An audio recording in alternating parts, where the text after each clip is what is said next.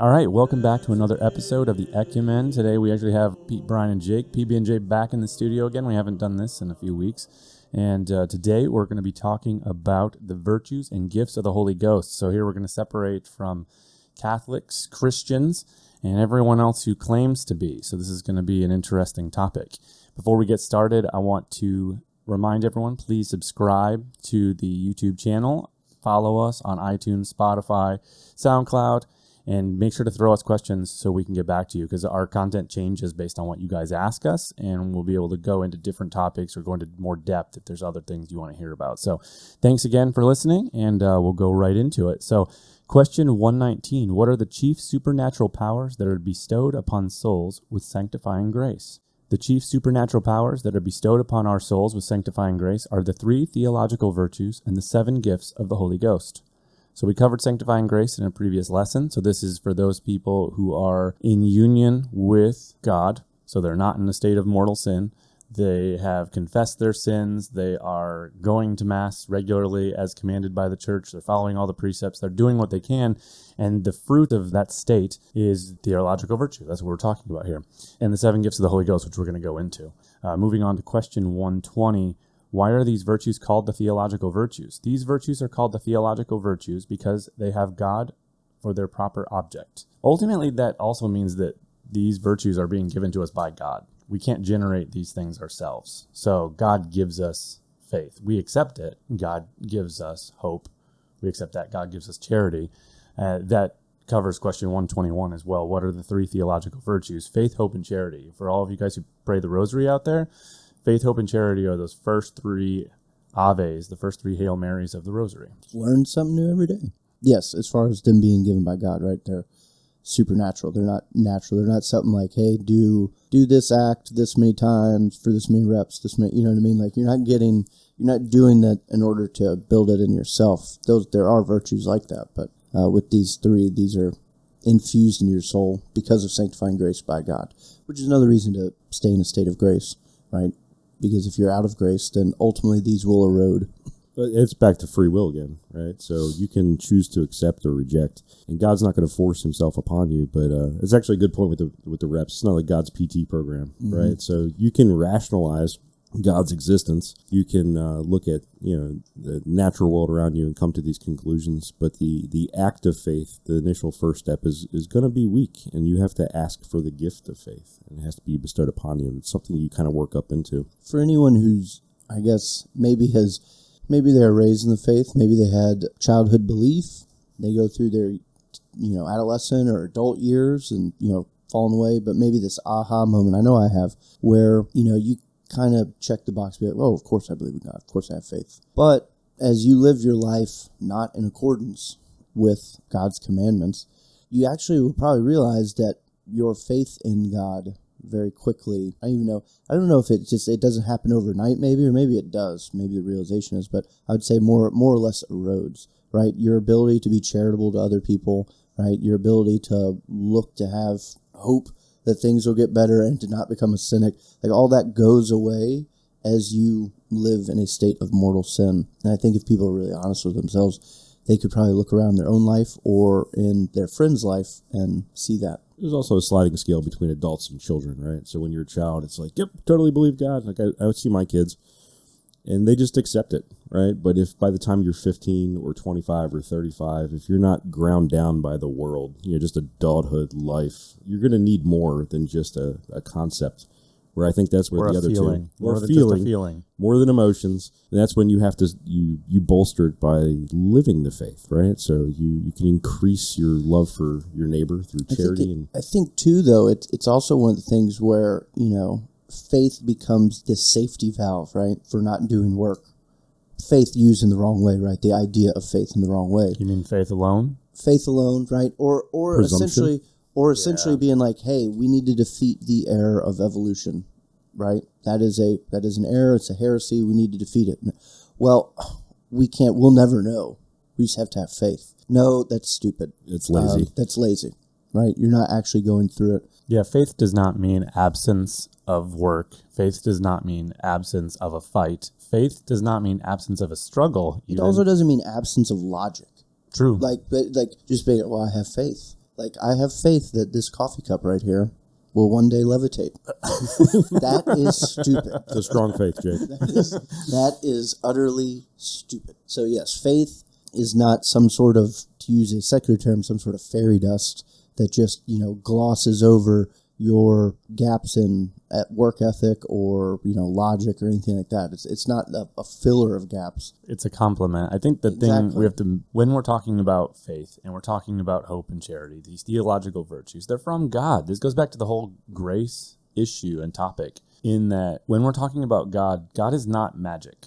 This is not something different or aside from reality. It's another part of reality. So when you're talking about a filler, this does not compensate for reality. It's super reality. It's another piece of reality. And altogether, if you're actually experiencing faith and hope and charity, all the rest of the virtues get easier, even though you can be sitting there in complete abject suffering and pain and losing everything from a worldly sense, but still be on top, still be heading towards God. So faith is the reason why. Why we apply all these things, why we apply virtue. It's, it's I don't know, foundational. It is foundational. It, it is the beginning of things.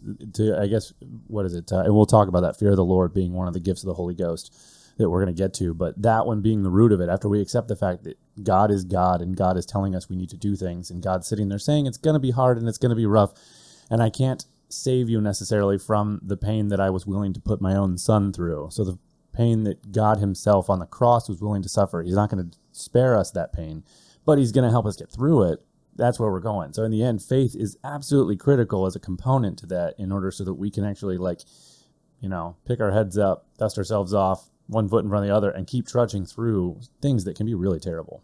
It's also a good time to bring up the natural goods, right? So atheists can go do charitable works, but They it can. but it merits nothing because it's not rooted in faith, and there's no uh, building of treasure in heaven, so to speak. So we spoke about before the whole idea of right the the narrow path, and then when you sin, you're stepping off the path. And we brought up the idea that you know these demons that are on either side of this path trying to pull us away, and that if you step off the path, you don't get to just walk parallel to the path, you know, for you know one step off of it. You know they're going to continuously pull you further and further and further, and make it harder and harder to get back on that path. And I think that's one of the things, right? So faith, hope, and charity things are given to us by God as we walk away from his commandments, as we don't do what he desires, all the other virtues, right? They become, how should we say, they become not pleasurable. We don't gain, we don't get enjoyment for their own sake. Or we And don't get we don't get any reward. There's no merit. There's no earned. merit It's there. just you could do these things, but you didn't actually glorify God because you said, "Well, I'm going to offend God these 18 different ways, but this one way, see, I did that nice thing for that poor guy." No, that didn't do it. It's 100%. It's all or nothing. This is all in. This it's is not a buffet line. I think it was almost even physiological on a, on a deeper level. Like you'll you will be in discomfort doing things like praying the rosary or going to mass. If Yes. you're not in a state of grace and you start and you lose these virtues, you'll become more bitter about the world, how you see it, glass half empty type. You will not be charitable to your neighbor in your dealings, driving on the road, stopping at the gas station, whatever it is. And ultimately, even though in the back of your mind you're like, yeah, of course I believe in God, ultimately that before you know it, you'll look down and then you'll kind of just go, do I even? And it's essentially, it's just you step off, you get out of sanctifying grace, and all these virtues fall away. All these weapons that we are able to arm ourselves in the day to day interactions in this world, we'll start to lose them. A, either we give them away ourselves, or B, the supernatural ones that God gives us, He will stop providing them. Because why? Why should He provide? You know, the gift of faith. Why is it? Why is it incumbent on God to give us faith if we're not willing to do the work? And if I may make a separation here, so when we're talking about, especially Jake's is talking about not enjoying a rosary and not enjoying a mass, we're talking about it from a spiritual sense because very often, from an emotional sense, all of us could sit here and agree there are masses that are hard. Even when you're in a state of grace, there are rosaries that are hard. Even when Rosaries you're in a state of grace, or, or or your mind is wandering or you're now judging yourself or you're doing things that are absolutely out of line with the purpose of the work you're doing but you're finding we'll go with i'm going to put in quotes air quotes here the strength to keep doing it even though you're losing everything else that you feel you should have to to uh, complete the task well that is where we're talking about those graces and that backing from God, those virtues, that's that strength. That's it. It's that that's what we're talking about here is the ability to sit there and go, yeah, we accept the fact that there are there are rosaries and there are masses and there are other good deeds, actual good, honest to God good, 100% good deeds that there that we're working our way through and we're struggling with not being resentful while we do it and struggling with not being angry at this or that or th- thinking about quitting or trying to make fun of it or mock it or all the other things that go on in our heads, let alone out loud and finish. That's all we're trying to do here. Grace is what allows us to do that finish. And in the end, we can still physically suffer pain. We can emotionally suffer pain. We can suffer loss, all manner of hardships, and every other thing that, that takes us down.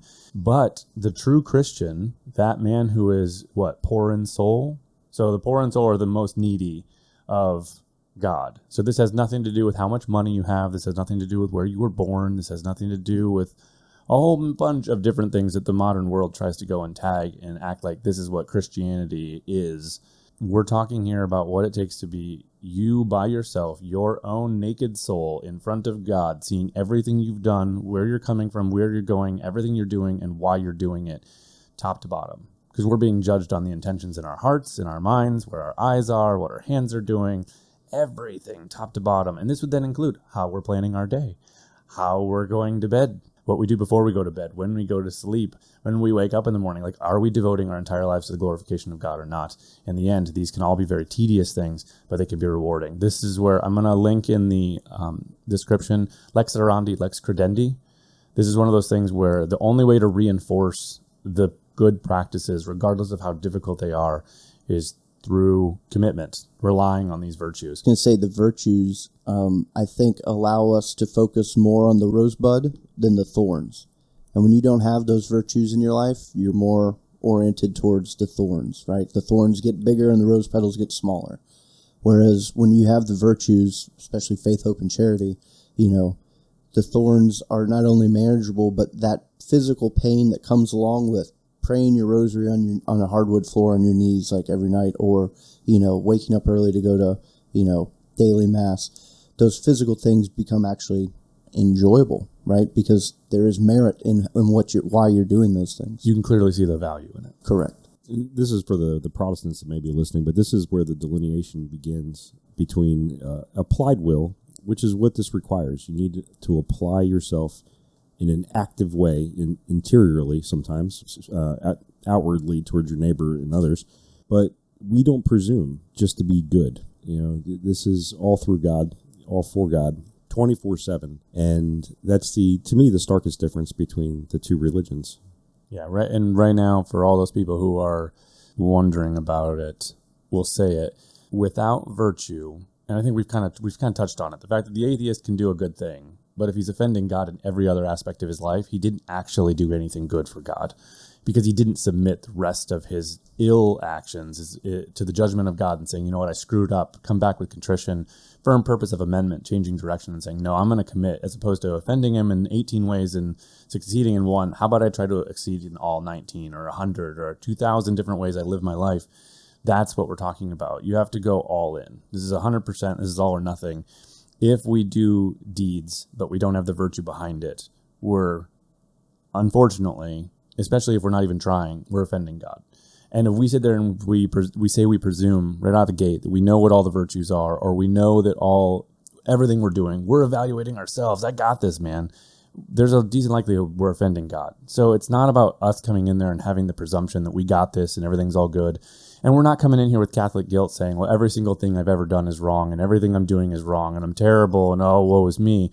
Catholic guilt is the acknowledgement that I am actually worth nothing unless I'm doing God's will. God gave himself for me and would have given himself just for me alone because he said it. However, he will give me nothing if I don't give him everything. It's, a, it's an acknowledgement as well that under my own power, I'm really not that good. Nothing. Yeah, I proved that for decades. So yes, all my individual works by myself are useless. All of the works God does through me is where all the merit's found. So that's what we're looking at here. So in the end, Christianity, the root of which is Catholicism, and all the other stuff strays from the purity and completeness of Catholicism, that's where the truth of our religion lies. This is how to be a Christian. And this is what everyone else we're trying to teach you right now. So I think we'll go from here into the we've talked about them a little bit, but looking at questions 122 through 124, what is faith? Faith is the virtue by which we firmly believe that all the truths of God has revealed, on the word of God revealing them, who can neither deceive nor be deceived. 123 What is hope? Hope is the virtue by which we firmly trust that God, who is all powerful and faithful to his promises, will in his mercy give us eternal happiness and the means to obtain it. And what is charity? Charity is the virtue by which we love God above all things for his own sake and our neighbors ourselves for the love of God. Now, these are three separate virtues, and we hear on the Protestant side, especially when Luther rolls onto the scene with his whole faith alone, sola fide, all that nonsense, it's looked at as if these things are exclusive. Nowhere in Christian teaching, especially in Scripture, which we did hit on one of the last two lessons, do any of the apostles or God Himself say, well, you only need faith alone, man? No, it's faith, hope, and charity. And we have, we have not even gotten into the rest of the cardinal virtues. So, all of them, all the above. If you do not have faith, then yes, we get it. You can't start. If you do not have, like, you can't even start to believe in God, you can't follow God, you can't justify why you should be going through all of these difficult times. If you don't have hope, then you can't optimistically look at the world around you and all those failings and see how that could actually work out well for any of us in the end. Because right now, the world's a mess, to say the least. And without charity, there's no way we could actually do what needs to be done. This is I don't know. I think charity ties more of it together than any of the other virtues. And I believe that's exactly what Paul says in 1 Corinthians 13. Charity is what allows us to actually suffer the whole time and give of ourselves up into including our, our lives for Christ. And if that means martyrdom, so be it. If that means we witness for God forever and we die as confessors, great. But it doesn't matter. Whatever it takes, however much money, however much loss, we have to be willing to pay the entire cost. Because if God could give himself, an infinite God, Mary could give her infinite son for us, the least we could do is our tiny little life of the however many 7 billion of us here on this planet. I could give my one little life, everything I got in it, just back to God and say thanks. That's probably a key here. Would you say you need faith and works, Pete? What? Was strange. Yes, I would. As I would absolutely say that. Almost like I think the catechism that we're talking about right now actually literally specifies that we have to do that because we call them works of charity, I believe, right? The corporal works of mercy and spiritual works, all these works, right? We acknowledge totally that none of that good is possible without God because Jesus says that basically what? He's the vine. Yeah. We're- So if we don't have him, there's no way we can do good. Without him, we can do nothing, I believe is his exact words. start ticking off the Protestant fallacies here. Uh, so by works, we mean the charitable works, and not that we're just doing a checklist. So like, ah, I threw a hamburger at a homeless guy today. I guess I'm going to heaven, which is kind of how in my head how I view Protestants think of us sometimes. But well, indulgences. That's where it's going to go next. You're like, well, what about those indulgences? yeah, just paying my way, writing the checks as I go. No, that's not how this whole thing works. The indulgence, we're going to talk about that. I will give a link to indulgences in here as well because we're trying to combine this whole faith, hope, and charity thing, faith and charitable works. That's how this whole salvation equation uh, ultimately uh, computes. And indulgences are a remittance of temporal punishment for sin. We have not talked about purgatory yet. Your sins already forgiven. Correct. Sins forgiven. So you actually uh, indulgences do nothing without confession. Strangely enough, they're Weird. worthless without a confession. So or for future sin. and they're also worthless for future sins. Well, yes. I can't this pay whole, forward? This whole idea of like those who pay whatever sort of money and go on the crusade and you know you're guaranteed heaven. Well, that's that's not true. I don't think that was ever said. It was probably something along the lines of those who go on crusade and die in a state of Grace. grace. Shall go to heaven and you know. Now we move on. we have gone through our nice rabbit hole. We still haven't gotten to 124 even though we started talking about what is charity right? And i wanted to talk about this because i think charity is one of the most abused virtues in our modern world right? So the catechism says charity is the virtue by which we love god above all things for his own sake and our neighbor as ourselves for the love of god now that'll immediately strike a chord with people who are in a passing familiarity with the Bible, right? Jesus says, "Love your neighbor as you love yourself," and that is the one that the neo pagans, hedonist, you know, modernist, progressive leftists love love pointing to, right? It's the number one commandment right there. You know, love your neighbors. You and I'm just loving myself, like, you know, and it's just so typical diabolical fashion. It's just so twisted from what it actually means, right? And so when you divorce, you can see that when you attach charity to that statement and what charity actually means in the church teaching, then obviously there's no way to rectify that statement, what the Catechism says, with a hedonist lifestyle, Say that statement again. right? like specifically, which part of that thing does not equate to hedonism, so that all the listeners out there can make sure we're summarizing this down Right. concisely. So when you attach charity to this whole idea, This is self-sacrificial love. right? Charity is the virtue by which we love God above all things for his own sake, and our neighbor as ourselves for the love of God. So it's not it's not I love myself and you know I love my pleasure and I love giving my neighbor pleasure.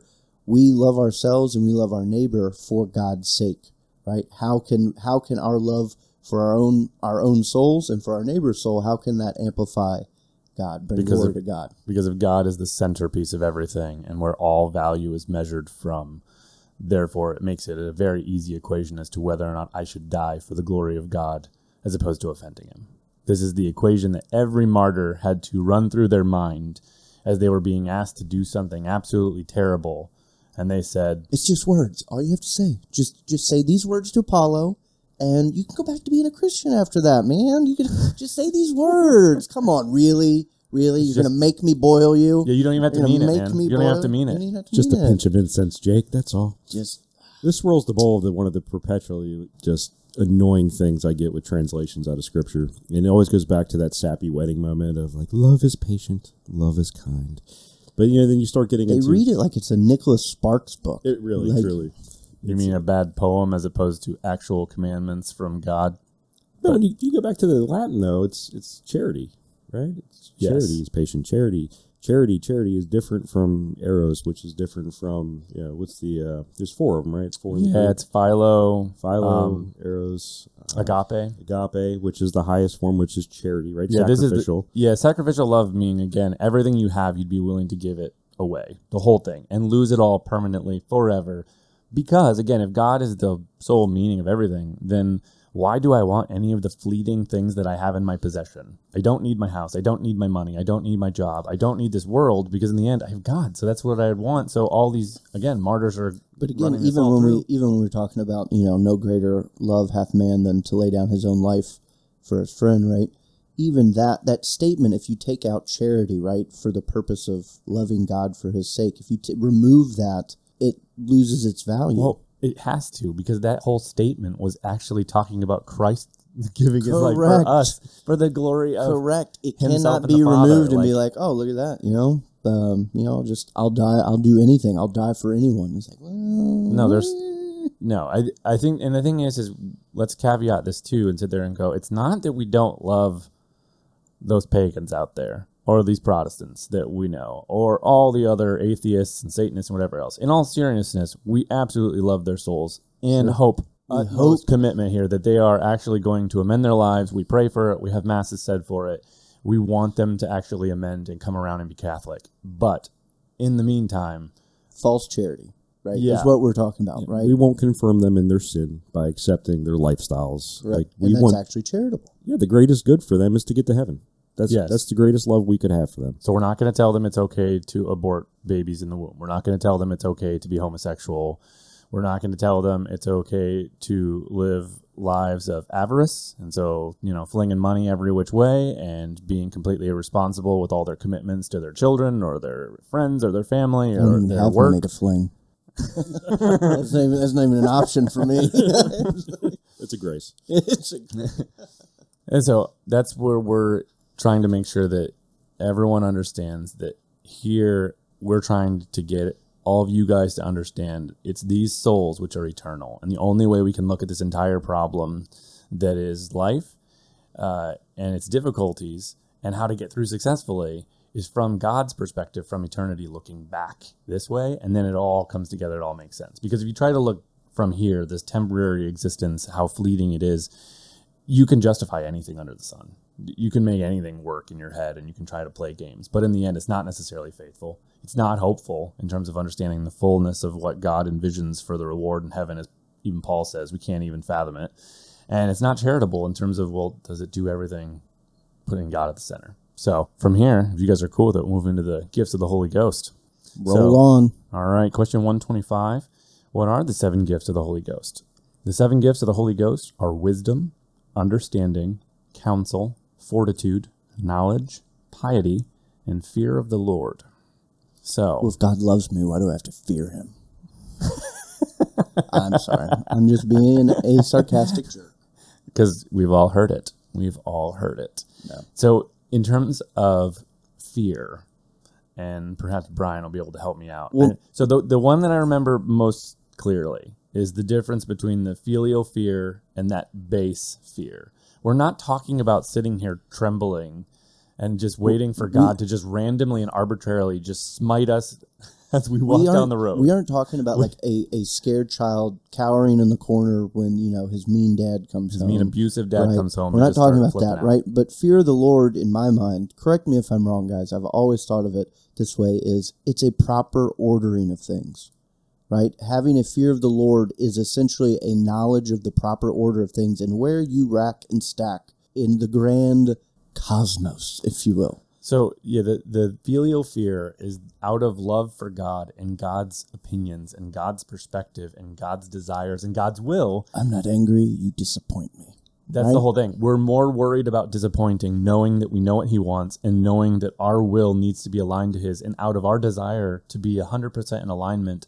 Filial fear is whenever we're just we are actually more worried about letting Him down and disappointing. We don't want to disappoint him because we know we can do this with him because he said he was going to give us all the grace. He was going to give us all the virtue and all the strength. And- And, we decide for some reason to be like, eh. And if somehow you all- conceptualize him in your mind as like your beer, your barbecue buddy, or your drinking buddy, you know, you're on his level. Jesus is my friend. You all of a sudden, you're not, you know, I'm not super worried in our day to day interaction, right? Of disappointing you all as much as I am disappointing, you know, my boss, right? Because we are as friends on the same level as opposed to like a business partner or you know a, a judge or you know whatever it is like there is a different level that we are on and so when you conceptualize god wrong and you will lose that fear of disappointing him you will lose your understanding your perspective of the natural order of the world which is that you are beneath him and that you owe him many things And essentially everything I also want to emphasize a point here too. This is not the Catholic Church just winging this and making it up, you know, just to rule people in the 12th century or whatever. This here is actually coming out of Scripture, the Old Testament. So we're looking at Isaiah 11, 2 and 3 is actually where all of the gifts of the Holy Ghost are mentioned in Scripture. So this is not Old Testament God and New Testament God. This is like a cohesive God forever unchanging, had already told man through the prophet Isaiah, these are the gifts that I'm going to give you through my Holy Ghost. Actually, I have some really cool definitions to Yes. read here. So uh, this is I'm, I'm doing the uh, the consecration prep to Saint Joseph by Father Don Calloway. Humble new book. brag humble brag humble brag. uh, but there was a chapter I read where the uh, the Spiritans, the Holy Spirit Fathers, which is a, a group devoted to the Holy Spirit, they actually have a pretty good definition of the gifts. So uh, the gift of fear fills us uh, with a sovereign respect for God. It makes us dread nothing so much as to offend Him by sin. It is a fear of sin that arises not from the thought of hell, but from the sentiments of reverence and filial submission to our Heavenly Father. It is the fear that is the beginning of wisdom, detaching us from worldly pleasures that could in any way separate us from God. I will- make sure to link that on the description so you guys can go find out where to get a hold of the St. Joseph prep. Uh, yeah, it's uh, consecration of Saint Joseph, and right. they have a 33 day prep that's kind of modeled after uh, Saint Louis de Montfort. And then the uh, there's actually a book within a book. So even if you don't do the consecration, uh, there's a fantastic little book in the middle that kind of goes through the virtues and extols the life of Saint Joseph. All right. Well, I will link that there so we can give more uh, information there. In terms of all of these gifts and, and what they do for us, this is question 126. How do the gifts of the Holy Ghost help us? The gifts of the Holy Ghost help us by making us more alert to discern and more ready to do the will of God. And we'll go and couple it with uh, 127 and 128 here. So, which are some of the effects in us of the gifts of the Holy Ghost? Some of the effects in us of the gifts of the Holy Ghost are the fruits of the Holy Ghost and the Beatitudes. So I guess we'll keep going all the way to 129. Which are the 12 fruits of the Holy Ghost? The 12 fruits of the Holy Ghost are charity, joy, peace, patience, benignity, goodness, long suffering, mildness, faith, modesty, continency, and chastity. Actually, let's let's talk about those before we go into 129. So, if you want to be Christian, you have to have these. And even if you don't have them today, God expects you to be working very hard to acquire them through Him so that no one could be confused in terms of how you behave and treat everyone around you and think that you are anything other than a child of God, anything other than a soldier of Jesus Christ. When people look at you, if you are going to claim that you are a Christian, people better be confused when they look at you and not be able to see where Jesus starts and stops versus where you start and stop. Hopefully that kind of makes sense to everyone. Well, I think it's interesting if you were to go back, right? Because we did we did rattle off quite a few concepts there, right? So if we'll go back to the gifts of the Holy Ghost and essentially the ability to discern what's good, what's wrong, right? If you don't have these gifts, you're going to be kind of flying blind, right? You know, without your sensors on. But some of the effects of the gifts of the Holy Ghost, right? We'll say, um, so if you were looking at the seven gifts of the Holy Ghost, right? So they are wisdom, understanding, counsel, fortitude, knowledge, piety, and fear of the Lord, right? With those gifts, you end up getting the fruits of the Holy Ghost. Now let's read those off again.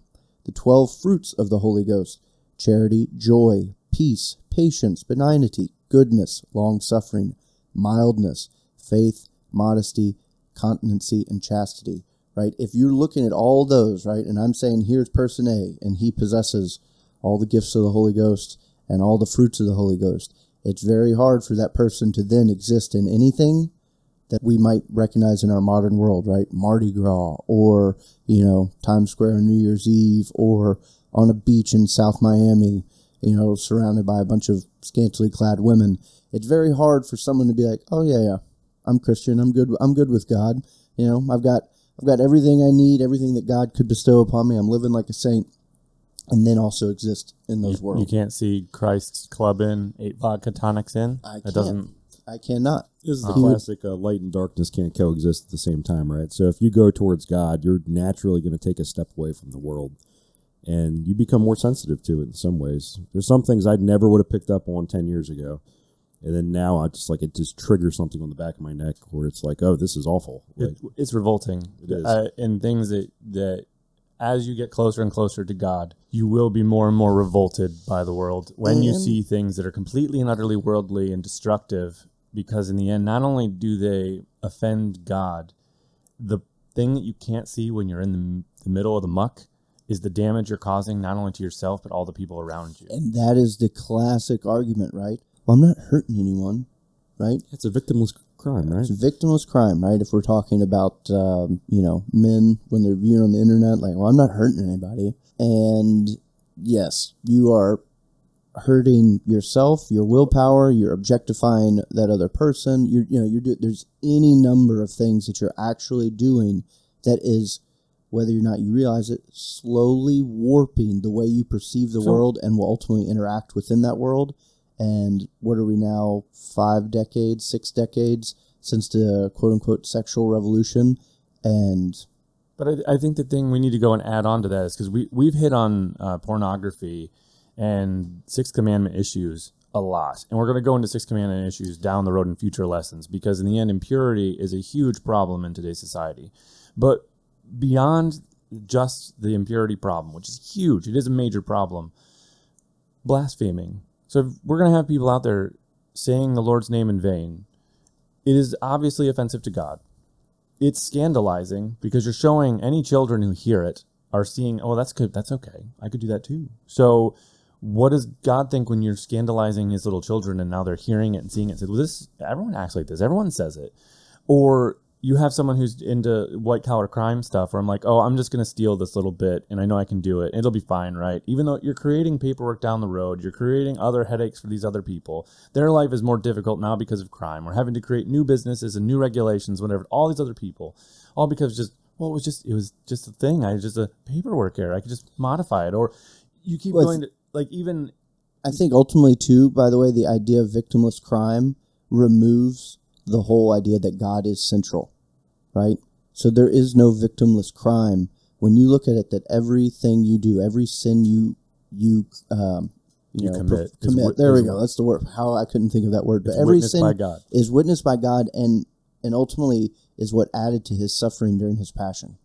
Right? So when we say victimless crime, it's a classic secular way of saying like, well, I'm not hurting, you know, the man or woman next door, right?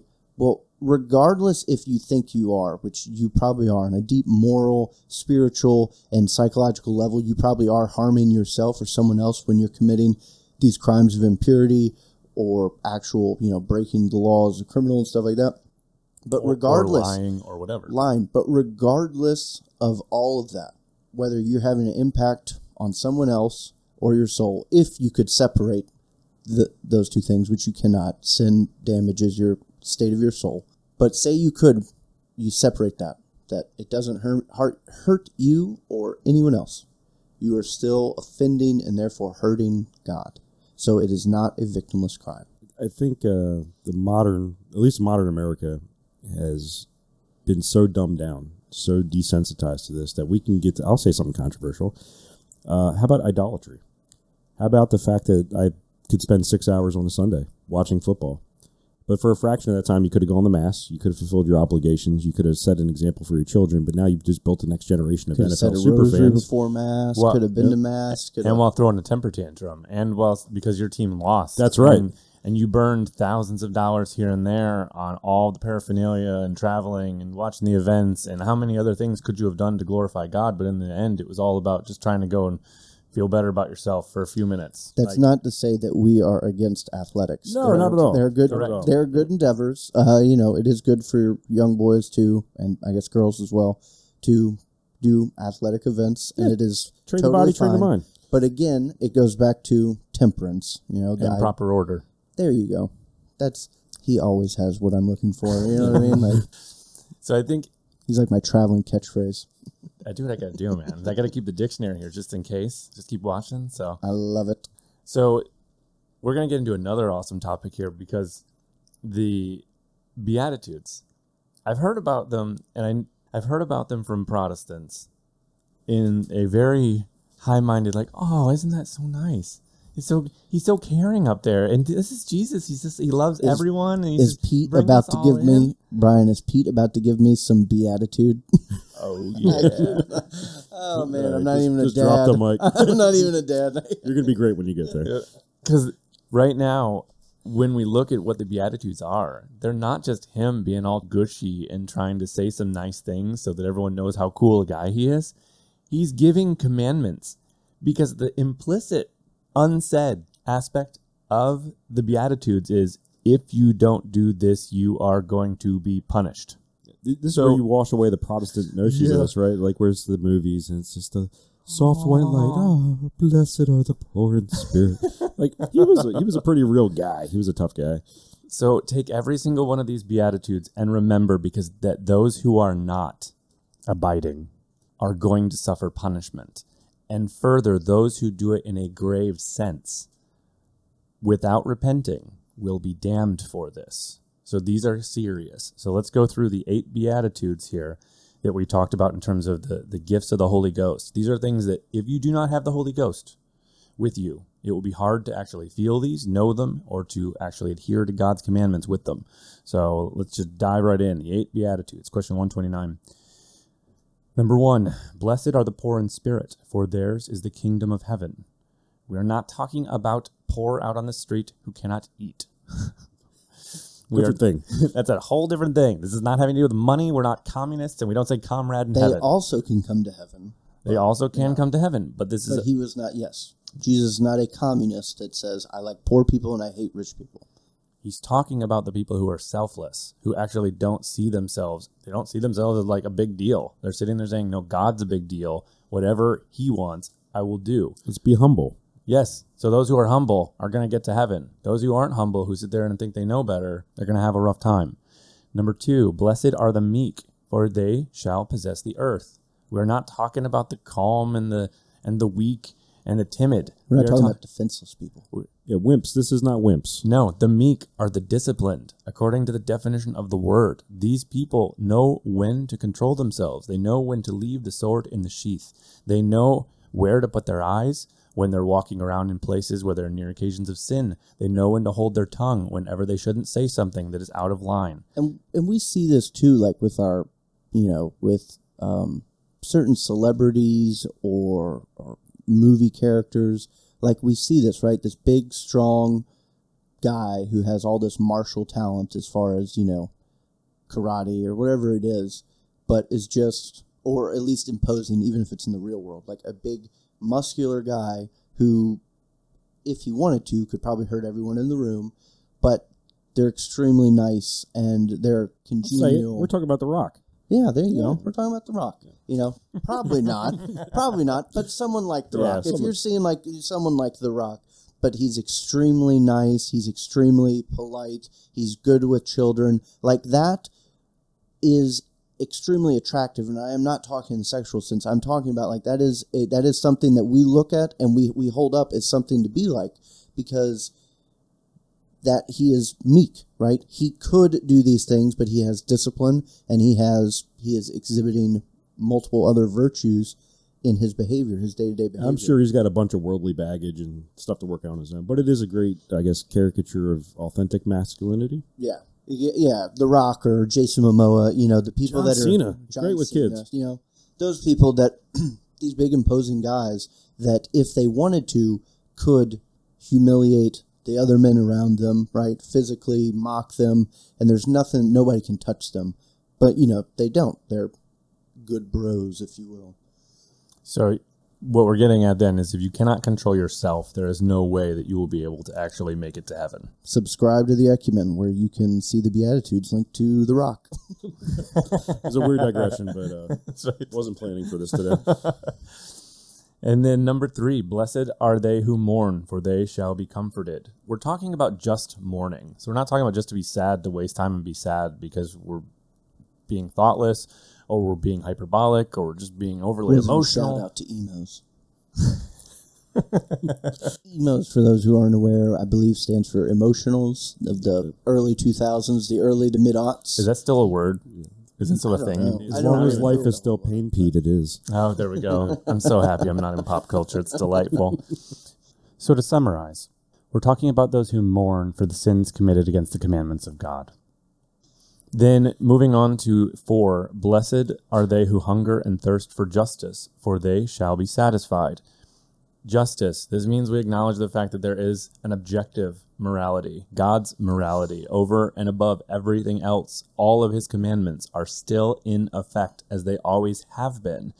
And at the end, even now, there will be justice rendered for offenses against God, period, and done. And we should not cower or run from this or fear it. It is not for us to sit there and say that other religions are okay because, well, we love them too. It's a brotherhood of the world. No, absolutely not, because anything that is not 100% Catholic ultimately possesses some percent offense to God. Well, that think- is too much. There will be no offenses to God left at the end. After the second coming, after heaven, everything else, there are only Catholics left in heaven. Newsflash. There is only Catholicism and only Christ's church that he created. Only Catholicism and 100% truth. He is truth and he cannot tolerate, because the truth is intolerant of falsehood, he cannot tolerate falsehood or lies or anything that goes against his justice. Period. Done. That's it. So we should not be running from justice. We should be running towards it. And the thing is, is we need to be coming to God as children, humble and innocent, fully humble, fully innocent. And then what do we have to worry about with justice? There's nothing to worry about with justice because we didn't do anything wrong. The, our goal is to get into that boat.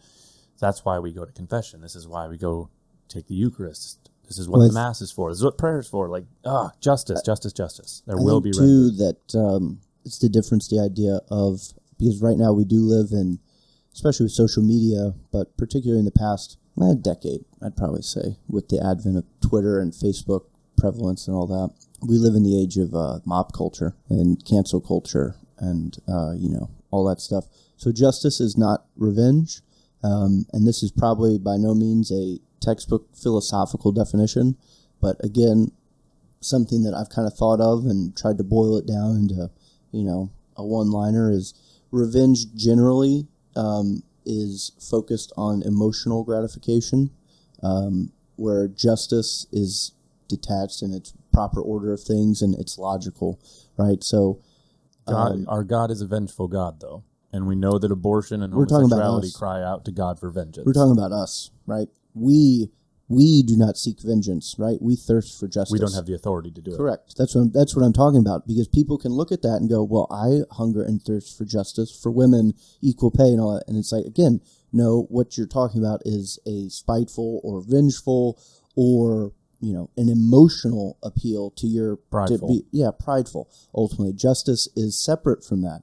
What God, God's revenge and God's justice that is His business. It is not ours. Is ultimately what I'm going going for. Number five, blessed are the merciful, for they shall obtain mercy. So God is the most merciful, infinitely merciful of anything that has ever existed and ever will exist, and He's forever.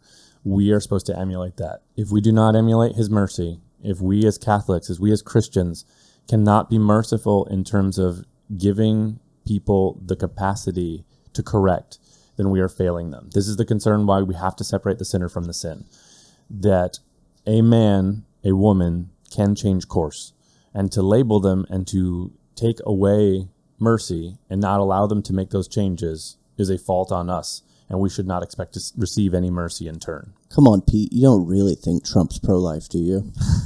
Like that. He's just he never has been. He never has been. He's been an adulterer, and he's you know, and he's boorish, and he's mean, and he's cruel, and he's obsessed with money, and He's a all liar. those same things. All those things. I have no doubt he has certainly displayed those acts. Um, none of us can judge his heart in particular, or anyone's heart. You can only judge their acts, and right now I'm judging his acts as president, and I'm sitting there going like, hats off. He's been the most pro-life president. He has been literally. You want to talk about like using power for good and standing up for people who have zero voice, unborn children. It's positive reinforcement. If our neighbor who offends us constantly, which irritates us, and we do kind of, as humans, hold on to that grudge, and they make a small, subtle change in a positive direction, and yet we're still merciless, what's the incentive for them to keep changing, especially if it's your husband or wife or friend or whatever? Trump, if we don't give him positive reinforcement, he may not continue in this positive direction. And which one of us really, truly doesn't? No one would no one would like to stand before Christ at his judgment throne and hear him say, I forgave you, but you couldn't forgive him. Like Well, I think this is a key point here that it just so happens that Beatitude 5 follows Beatitude 4. it's usually we- the way of things. I know, right? It's, it's so weird. Did you say he had a plan, Pete? Yeah, look at that. There's almost a sequence here where In no if, particular order. Yeah. if, if you actually though and if you ignore Beatitude 5, expect to receive Beatitude 4. So, if you do not give mercy, expect justice to be handed down mercilessly. That is what comes at the end. So, all of us have to go and abide by all of these things here. All right, number six Blessed are the clean of heart, for they shall see God. No one's heart is cleaner than Christ's. And second to that is the Blessed Mothers. We have an obligation to ensure that our heart is always pure and clean in the same capacity. Therefore, we, we can't hold on to pride.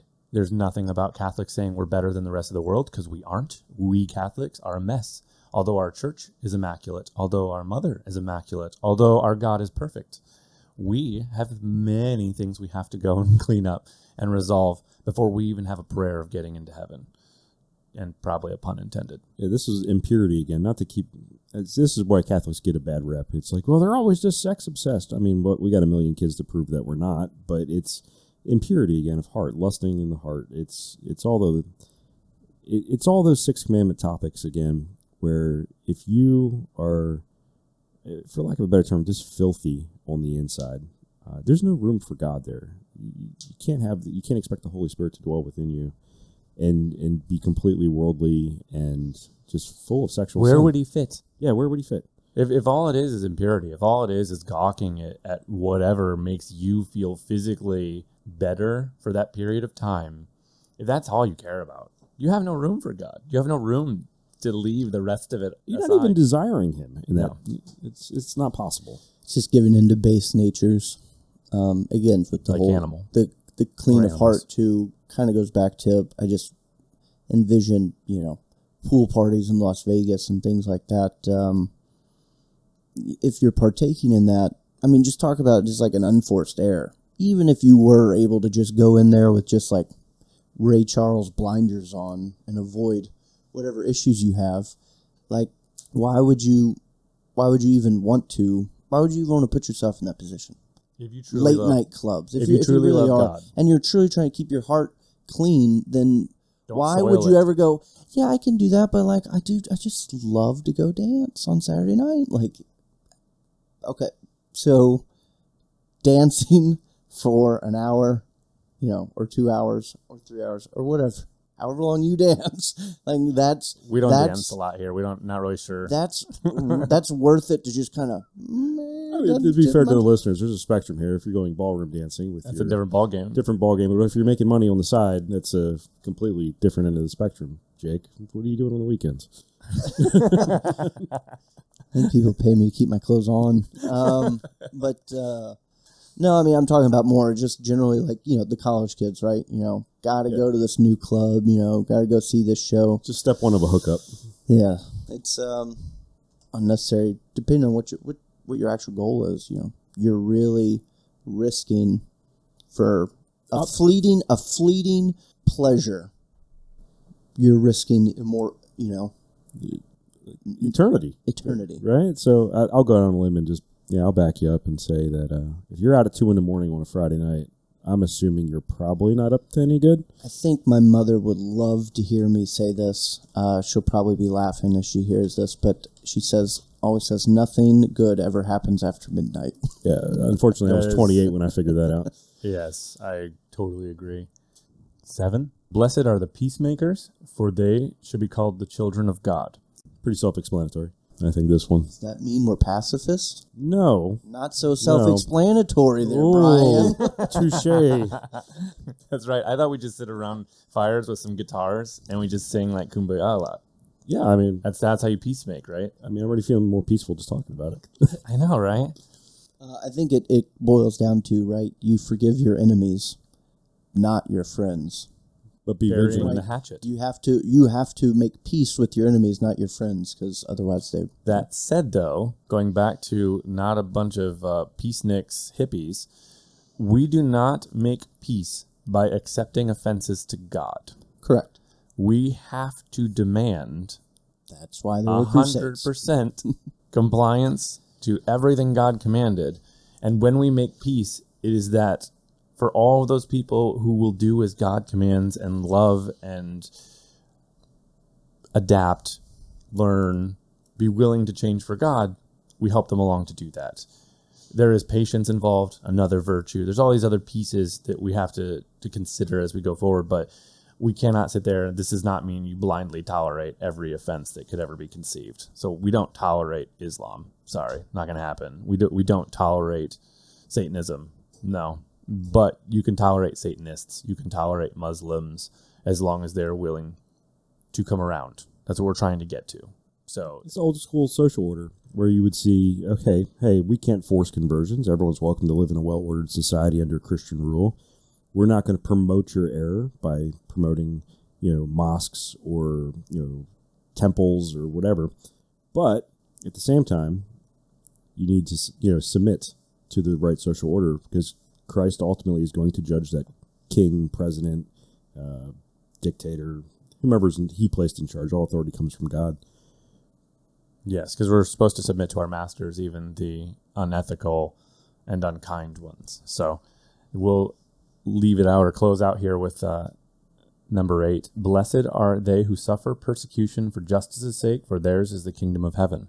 So I think I would hit this on two angles because persecution, which is just, and I assume from the standpoint of like this would be a uh, martyrs and other people, that What, they would white be there. red martyrs. That they're right there. They're doing a just. They're just suffering. They're doing what they're supposed to do, and there's a bunch of pain involved in there. But in the end, it's all for a good purpose. And the other angle, what I would also consider would be uh, inmates or prisoners or convicts on death row who justly accept what they have done wrong and then convert and sit there and say, "This is actually justice be done."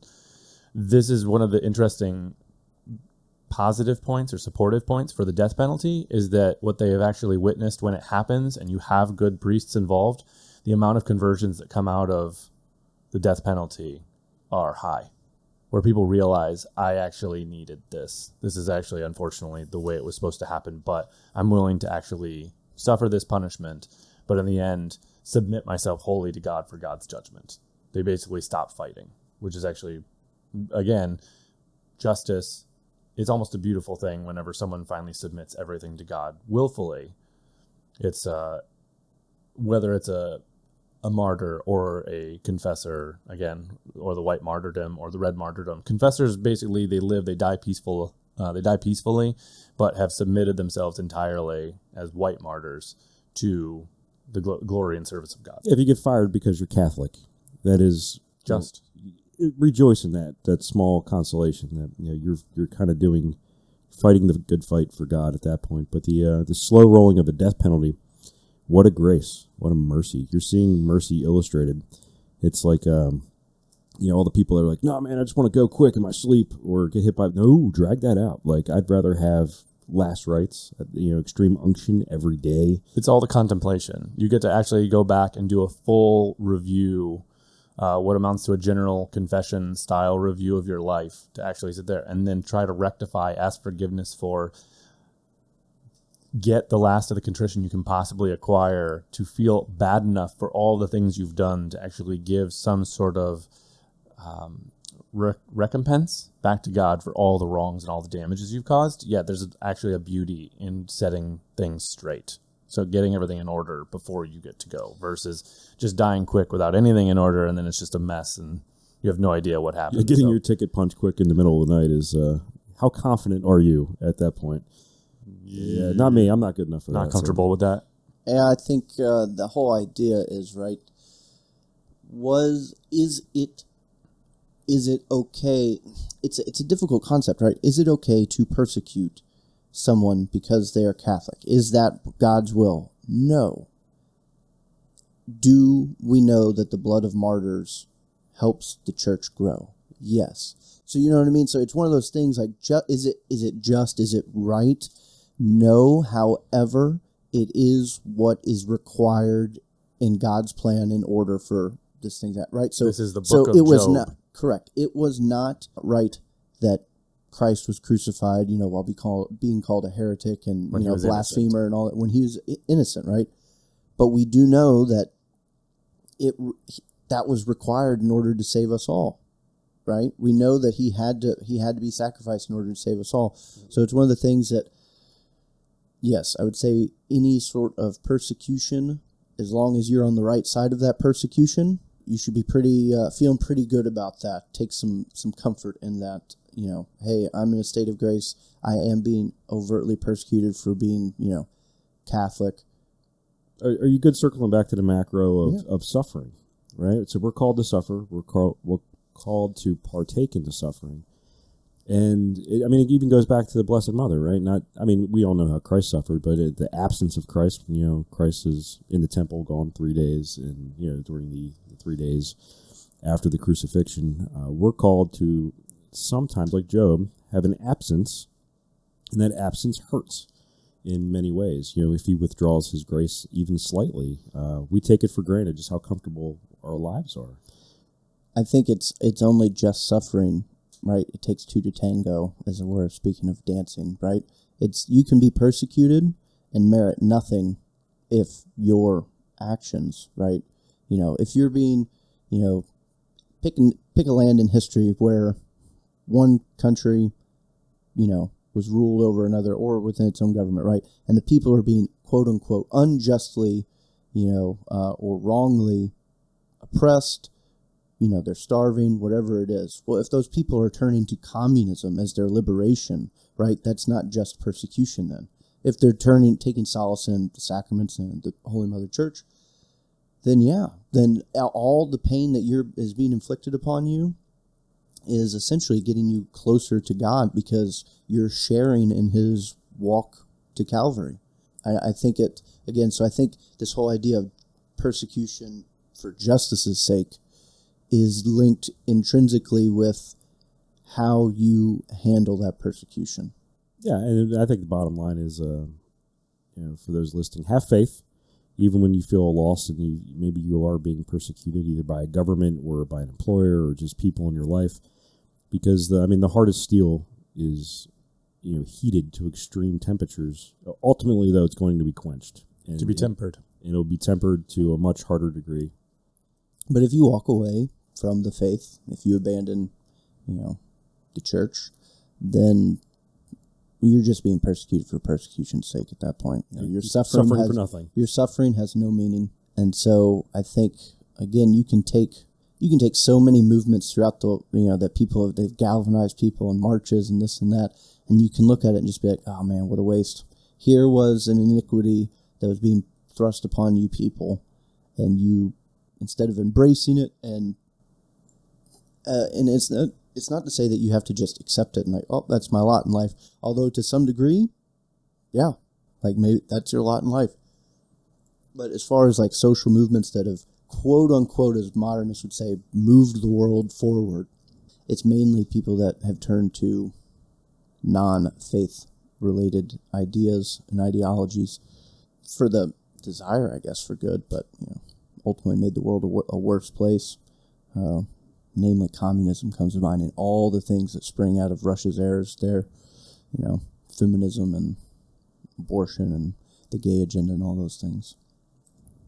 Question 130 Are there any other virtues besides the theological virtues of faith, hope, and charity?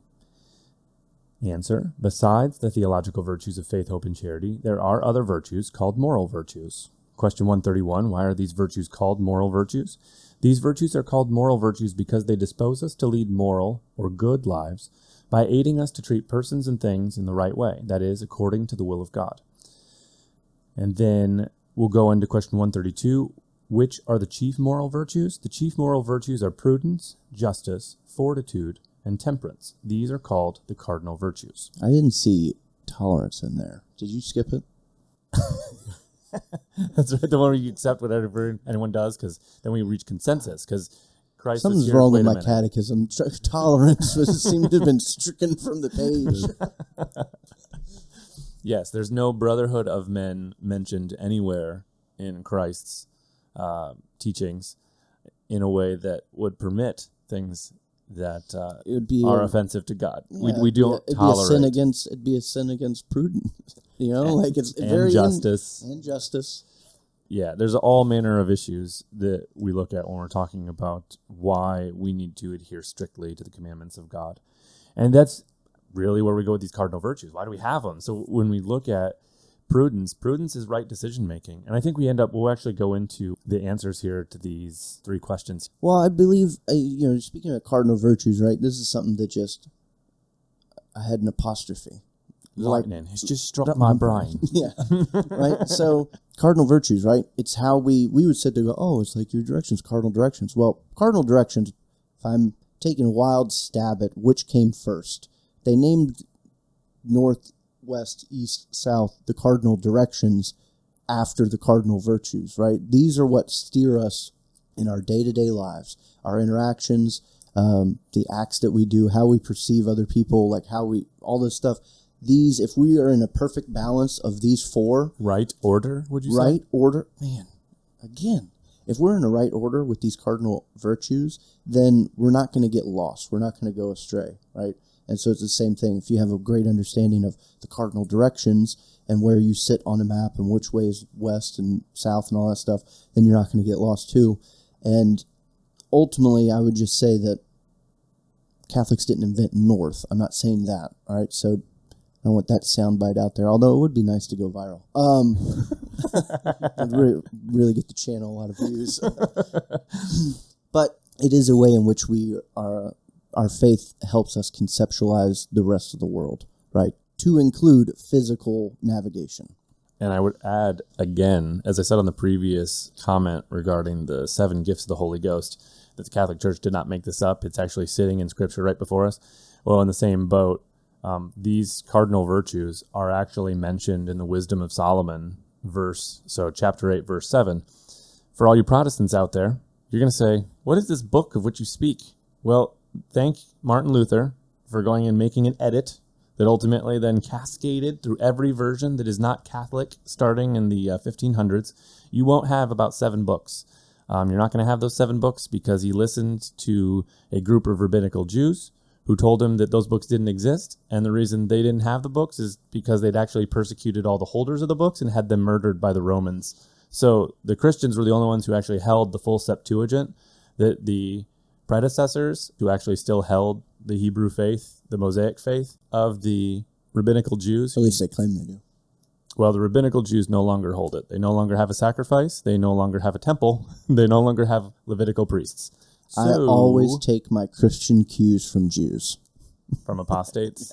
I Again, always we- expect, what should I believe? What should I be reading, oh Jewish man? Again, we love well, we love Jews as individuals, and we hope they come around. But Judaism is damnable and irreconcilable with Christianity. So, they're not the chosen people. What is but Martin Luther went right to them and took their advice, removed the seven books that they didn't have, and therefore now Protestant Bibles no longer have these key pieces of scripture, which actually are referenced at least 25 times to my knowledge and probably more by the New Testament. So the New Testament authors, when they wrote it, had these books available and took verses from them almost verbatim, just as a heads up.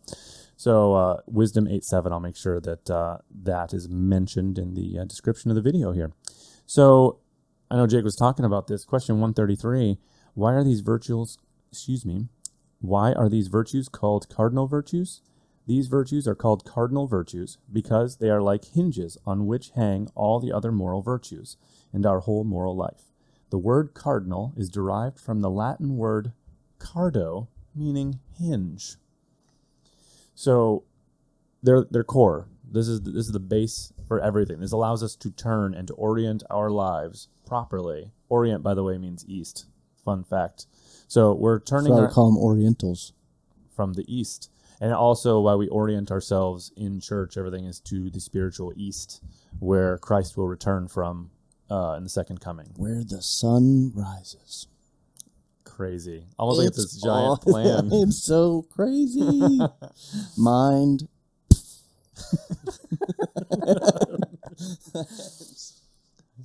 So to wrap this thing up, we got two more questions here. So, how do prudence, justice, fortitude, and temperance dispose us to lead good lives? This is question 134. Prudence disposes us in all circumstances to form right judgments about what we must do or not do. Justice disposes us to give everyone what belongs to him. Fortitude disposes us to do what is good in spite of any difficulty. Temperance disposes us to control our desires and to use rightly the things which please ourselves. So, to put it all, I guess to, to put a bow on it, uh, at least the uh, these uh, cardinal virtues here, we need to make good decisions. That's prudence, and we take all the information that's been given to us to make those decisions. This means we don't sit there and arbitrarily determine on the fly what Scripture means ourselves, because none of us have that capacity to determine the full extent of God's intent when He actually put those words to paper through the apostles. No. We go and do what we were given according to how we were instructed. We follow what Paul said and say, go to the church because the church is where the wisdom resides. The church will give us the interpretation, and we do all that we are commanded by both written word or by spoken word. And that's what he told the church at Thessalonica.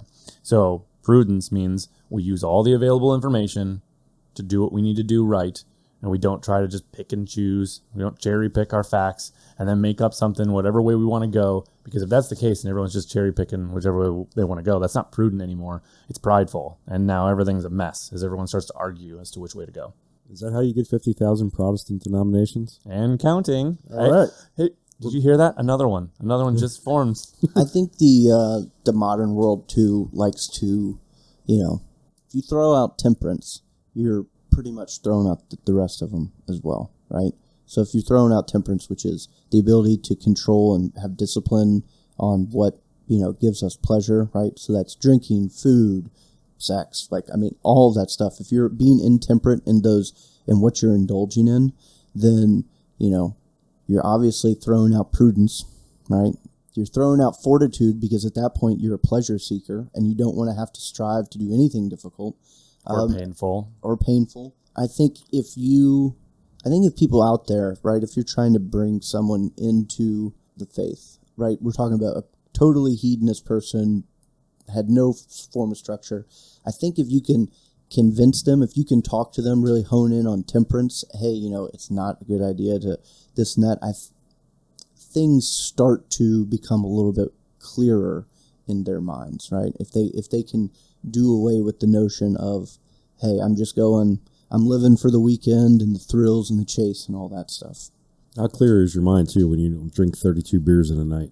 It, I mean, this is natural ramifications. Are you drunk? No, no, but this ought to do it. or when or when if you're imprudent in your speech uh, or you're intemperate in your speech you just keep talking you never stop talking you never can listen to anything you can't learn you can tell me off air, Pete. You don't have to. What is hit the mute button?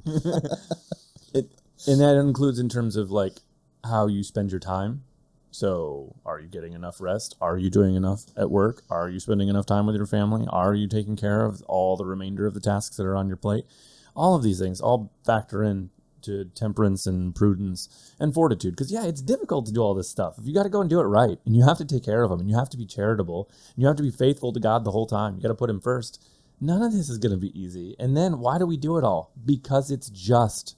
Because he's god. Because he for lack of a better term earned it he's worth it Deserves it. he deserves it everything he is and was and always will be deserves nothing less than everything That's a spoiler alert for people that are thinking about converting. This is the hardest thing you're ever going to do, and it will be the hardest thing you've ever done to sustain this. Every day is a fight. Every day, you really don't. I don't think I knew beforehand what temptation truly was until I tried jumping the fence into the Catholic Church, because every little thing will try to knock you off this path of of prudent decision making, temperate living, you know, living the beatitudes that we kind of went over. It's it is sometimes seemingly mentally impossible, but then you have to swallow the pill, get over yourself, and some, Ultimately, it's pleasurable though, like in the spiritual sense, because oh, it is. it's fulfilling You know, because the same way that a swimmer, a biker, or a cyclist, a, a runner, a weightlifter, the same way that you know, if you have done nothing for several years or any amount of time on the couch, never worked out, the idea of going to the weight room or going on a run seems almost unbearable, and starting seems unbearable. But what do you? What does anybody who do who does those activities? What will they tell you? That that's the best part of their day when they're walking into the gym or when they're put lacing up their running shoes or getting in the pool and they're about to do something extremely strenuous. When they leave, when they get done with it, they just have this overwhelming sense of accomplishment. they're fulfilled they're they're they're Correct. doing something And that's for ultimately an end goal what it's ultimately what the desired outcome is for when you get when you're you're looking forward to saying your morning rosary. You know, you're looking forward to being able to get to church, get to mass, sit, get yourself in order, and the whole time anticipation is building and, and joy at the sacrament. You know, to go receive. Um, ultimately, that's the end goal, but that will not come without the initial uphill hurdle, right? It'll never get easy, but the pain, the physical discomfort that you may endure in your prayer life or sacramental life, that you'll get spiritual joy out of that. It's, it's a cool analogy. So you've been sitting on the spiritual couch for most of your life, and now we're trying to get you to do a sit up. No. It's gonna suck. You're gonna do one. Eventually, you'll do three. Eventually, you'll do ten. And You almost get it. You might even, you know, you almost get addicted to it eventually, like you know, because the thing that gave that gives you discomfort has a purpose, right? You know, lifting this much weight, your personal record, like that's gonna hurt, and you're gonna be sore for how many days, but ultimately you're gonna come back stronger and bigger, and you know, it's the same thing with prayer. Like that's what you're you're looking for out of that is to grow in your prayer life. uh, your spiritual life. And I'm going to add here, this is exactly what Paul was talking about in 1 Corinthians 9:25. Paul CrossFitted. Actually, he kind of mocked them a little bit and Nice. said that we love it. watch athletes compete for perishable crowns, whereas we are working for the imperishable, the eternal crown in heaven. So even though there are many people out there who do really some amazing stuff, if we're just going to sit back and just like Jake was saying, it, man, it's difficult when you look at them and you're almost tired as you're watching these people run or lift weights or all those difficult things they're doing in their training exercises. Um, by that same token, though, what does it get them in the end? If that's it, if that was the end of everything they're doing, Sure. then then it's not worth it. Now, if that's a piece of what you do for your spiritual focus, it can be a so you can glorify microcosm For it can be a microcosm for you to an analogy for you to view the spiritual world. Like Yeah. that's it's an easier thing for people to wrap their mind around. Well, why do I have to get up at five a.m. to say my rosary and my my daily litany? Right? Why do I have to get to mass? Mass is already you know an hour plus long. Why do I have to now get there thirty or forty minutes early to say a rosary and to say my silent prayers and to prepare? You know, like that's painful right? To sit in one spot where you are not talking, you're the people around you are not talking, that there is a sacrifice going on that you may not fully understand yet. Like, well, I mean, we don't we don't actually understand it, but you may not fully um uh you know Partake. partake in that, that you can't really like you know appreciate fully appreciate um at that point that's uncomfortable to just sit you know around all these people not move not say anything. You've got kids that are you know whining and, and wanting to go to the bathroom and like all that is that's uncomfortable. What is the purpose of that? Well the best way for people to conceptualize it is to go into the physical like you know you wh- hey you did you did sports as a kid or hey you like to work out. Like this this is the point of it. But working out and becoming uh, getting your personal record on a bench press is nowhere near akin to you know doing a novena like you know what I mean It- like it's and it- it's and- not akin because the end the end state doesn't do anything. Again, if the if the end goal for you is to lift 400 pounds and that's and you do it, so what? If the end goal is heaven in eternal glory of God, whole different ballgame Well, because think- the reward is eternal, and that that's the the I think one of the coolest being made. things is too is like you know you look at Arnold Schwarzenegger right if you look at like whatever it was Pumping Iron I think was his his big documentary in the Oh, seventies ages ago, yeah. and uh, I mean, and him and like Lou Ferrigno, and like they're just massive. They're massive. You know, he's still an imposing dude today, but he's nowhere near as big as he was then, right? Because he's seventy plus years old. So the whole idea is that while you can use the physical exertions or whatever sport you're doing, you can use as an analogy, but ultimately realize that like, cool, you got four hundred pounds on bench. You know, you're amazing. That's awesome. That's so cool. You can lift the most in your gym well, over time that's going to decrease. You're going to deteriorate and you're wither. Well, the best part about the spiritual world is there is no limit. It's just gains all the time. It's nothing but gains. As long as you're committed. You're always as long as you are doing what you're supposed to be doing, as long as you're disciplined and regimented in your spiritual life, like and completely submissive to God. there is Anything's possible. nothing that God won't grant you in your spiritual life if you are if you are willing to put in the work. Almost like God said, with God, You anything is a- possible. You Like, can be a huh. spiritual Yeah, you can be a spiritual giant. Like which is why you have people like Bellarmine, which are great. Just these because you're 90 years old doesn't Yeah. mean you like lose your intellect and your spiritual faith. No, you can be an absolute hammer of demons. You know, by the time tack. you're 70 or 80, like or even as a child. even as a child, even as a child, yeah. Well, yeah, you have. Was it? It's was it not- Agatha, the thirteen-year-old who uh, took on the uh, Romans and ultimately had to encourage her executioner to stop holding her up from meeting Christ.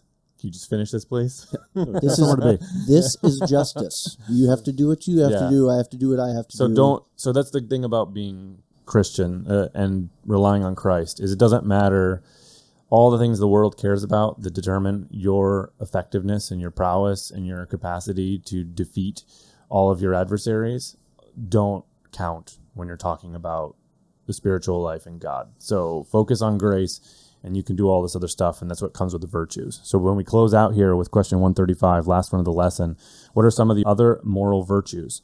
Those moral virtues are filial piety and patriotism. I know that everyone gets weird about that now because it's just a bad word apparently in pop culture among socialists. It's and people like conflated that, with nationalism. Yeah. yeah, and so, but why filial piety and patriotism? Because it dip- it disposes us to honor, love, and respect for our parents and our country. This is humility, people. Like The right order. it's right order again. Peter said, "Submit to your masters, even the bad ones." Paul said, "Submit to your masters." Christ said, "Submit to your masters." And Christ didn't sit there and have a frickin' debate with Pilate. Christ did not go take on and go punch. Was it Tiberius in the nose? Yeah. Surrender under Caesar. right? No, it's like no. th- These guys are in charge on this world, and whenever he was challenged, he's like, "My kingdom is not here." Yeah, I mean, you- you're right. Render unto Caesar what is Caesar's, right? With render unto God what is God's. Again, going back to tolerance or lack thereof, right? That is comes with the notion that Caesar must render under God what is God's, right? Right. And when he does not, and when he is asking you to stop rendering under God what is God's, then you have an obligation to either bite the bullet, as it were, right? Or to fight back. Yeah, and that's that's the only time. So I was going to say Catholics overall, because of these virtues, understanding piety and humility, you will never find a more loyal group of citizens or subjects than Catholics, until practicing Catholics. practicing Catholics. That's what I mean. Well, this goes Yeah. back to the whole episode being here. This is Catholics in name only or Christians in name only versus legitimate dyed in the wool, true followers of Christ here. Those true followers of Christ, you will never find a more loyal group of citizens or subjects because of these virtues. When they are doing what Christ told them to do and living like Christ, as long as we're allowed to worship, most loyal ever. Take away the Catholic right to worship, and that's when things change. I believe it was the a mother in the Vendée, um, sometime in the 17, 1770s or 1780s, when her son was, if I get the story correct, her son was set to be ex, uh, executed uh, for poaching, and she went to Versailles and talked with Louis the Sixteenth and begged for his life, and Louis gave him reprieve. Well, then when Louis was overthrown by the Jacobins, um, her son, you know, her son didn't need to be told, but she essentially was saying he had no other option than to fight for the king that gave him his life. Awesome. So moving on, virtue of obedience, which disposes us to the will of our superiors. Again, this goes back to humility again. Everything's about humility. We can't be Christian if we're not humble, and this is why we only take the word of scripture and our church. This does not mean we take the word of prelates without any justification. We take the word from the church, the timeless teachings, because we are not smart enough ourselves. We do not possess enough without God to actually understand what he is teaching or, or how to behave properly. The next virtue, veracity, disposes us to tell the truth. This should be self explanatory. Liberality, this is not liberalism, by the way. So, liberality, which disposes us rightly to use worldly goods, this just means don't waste what you have, take care of it, use them not for personal purposes, but to glorify God. Um, liberalism is a heresy, which we can talk about at another time on another episode. Uh, if people have questions, throw us those down below in the video or send us an email.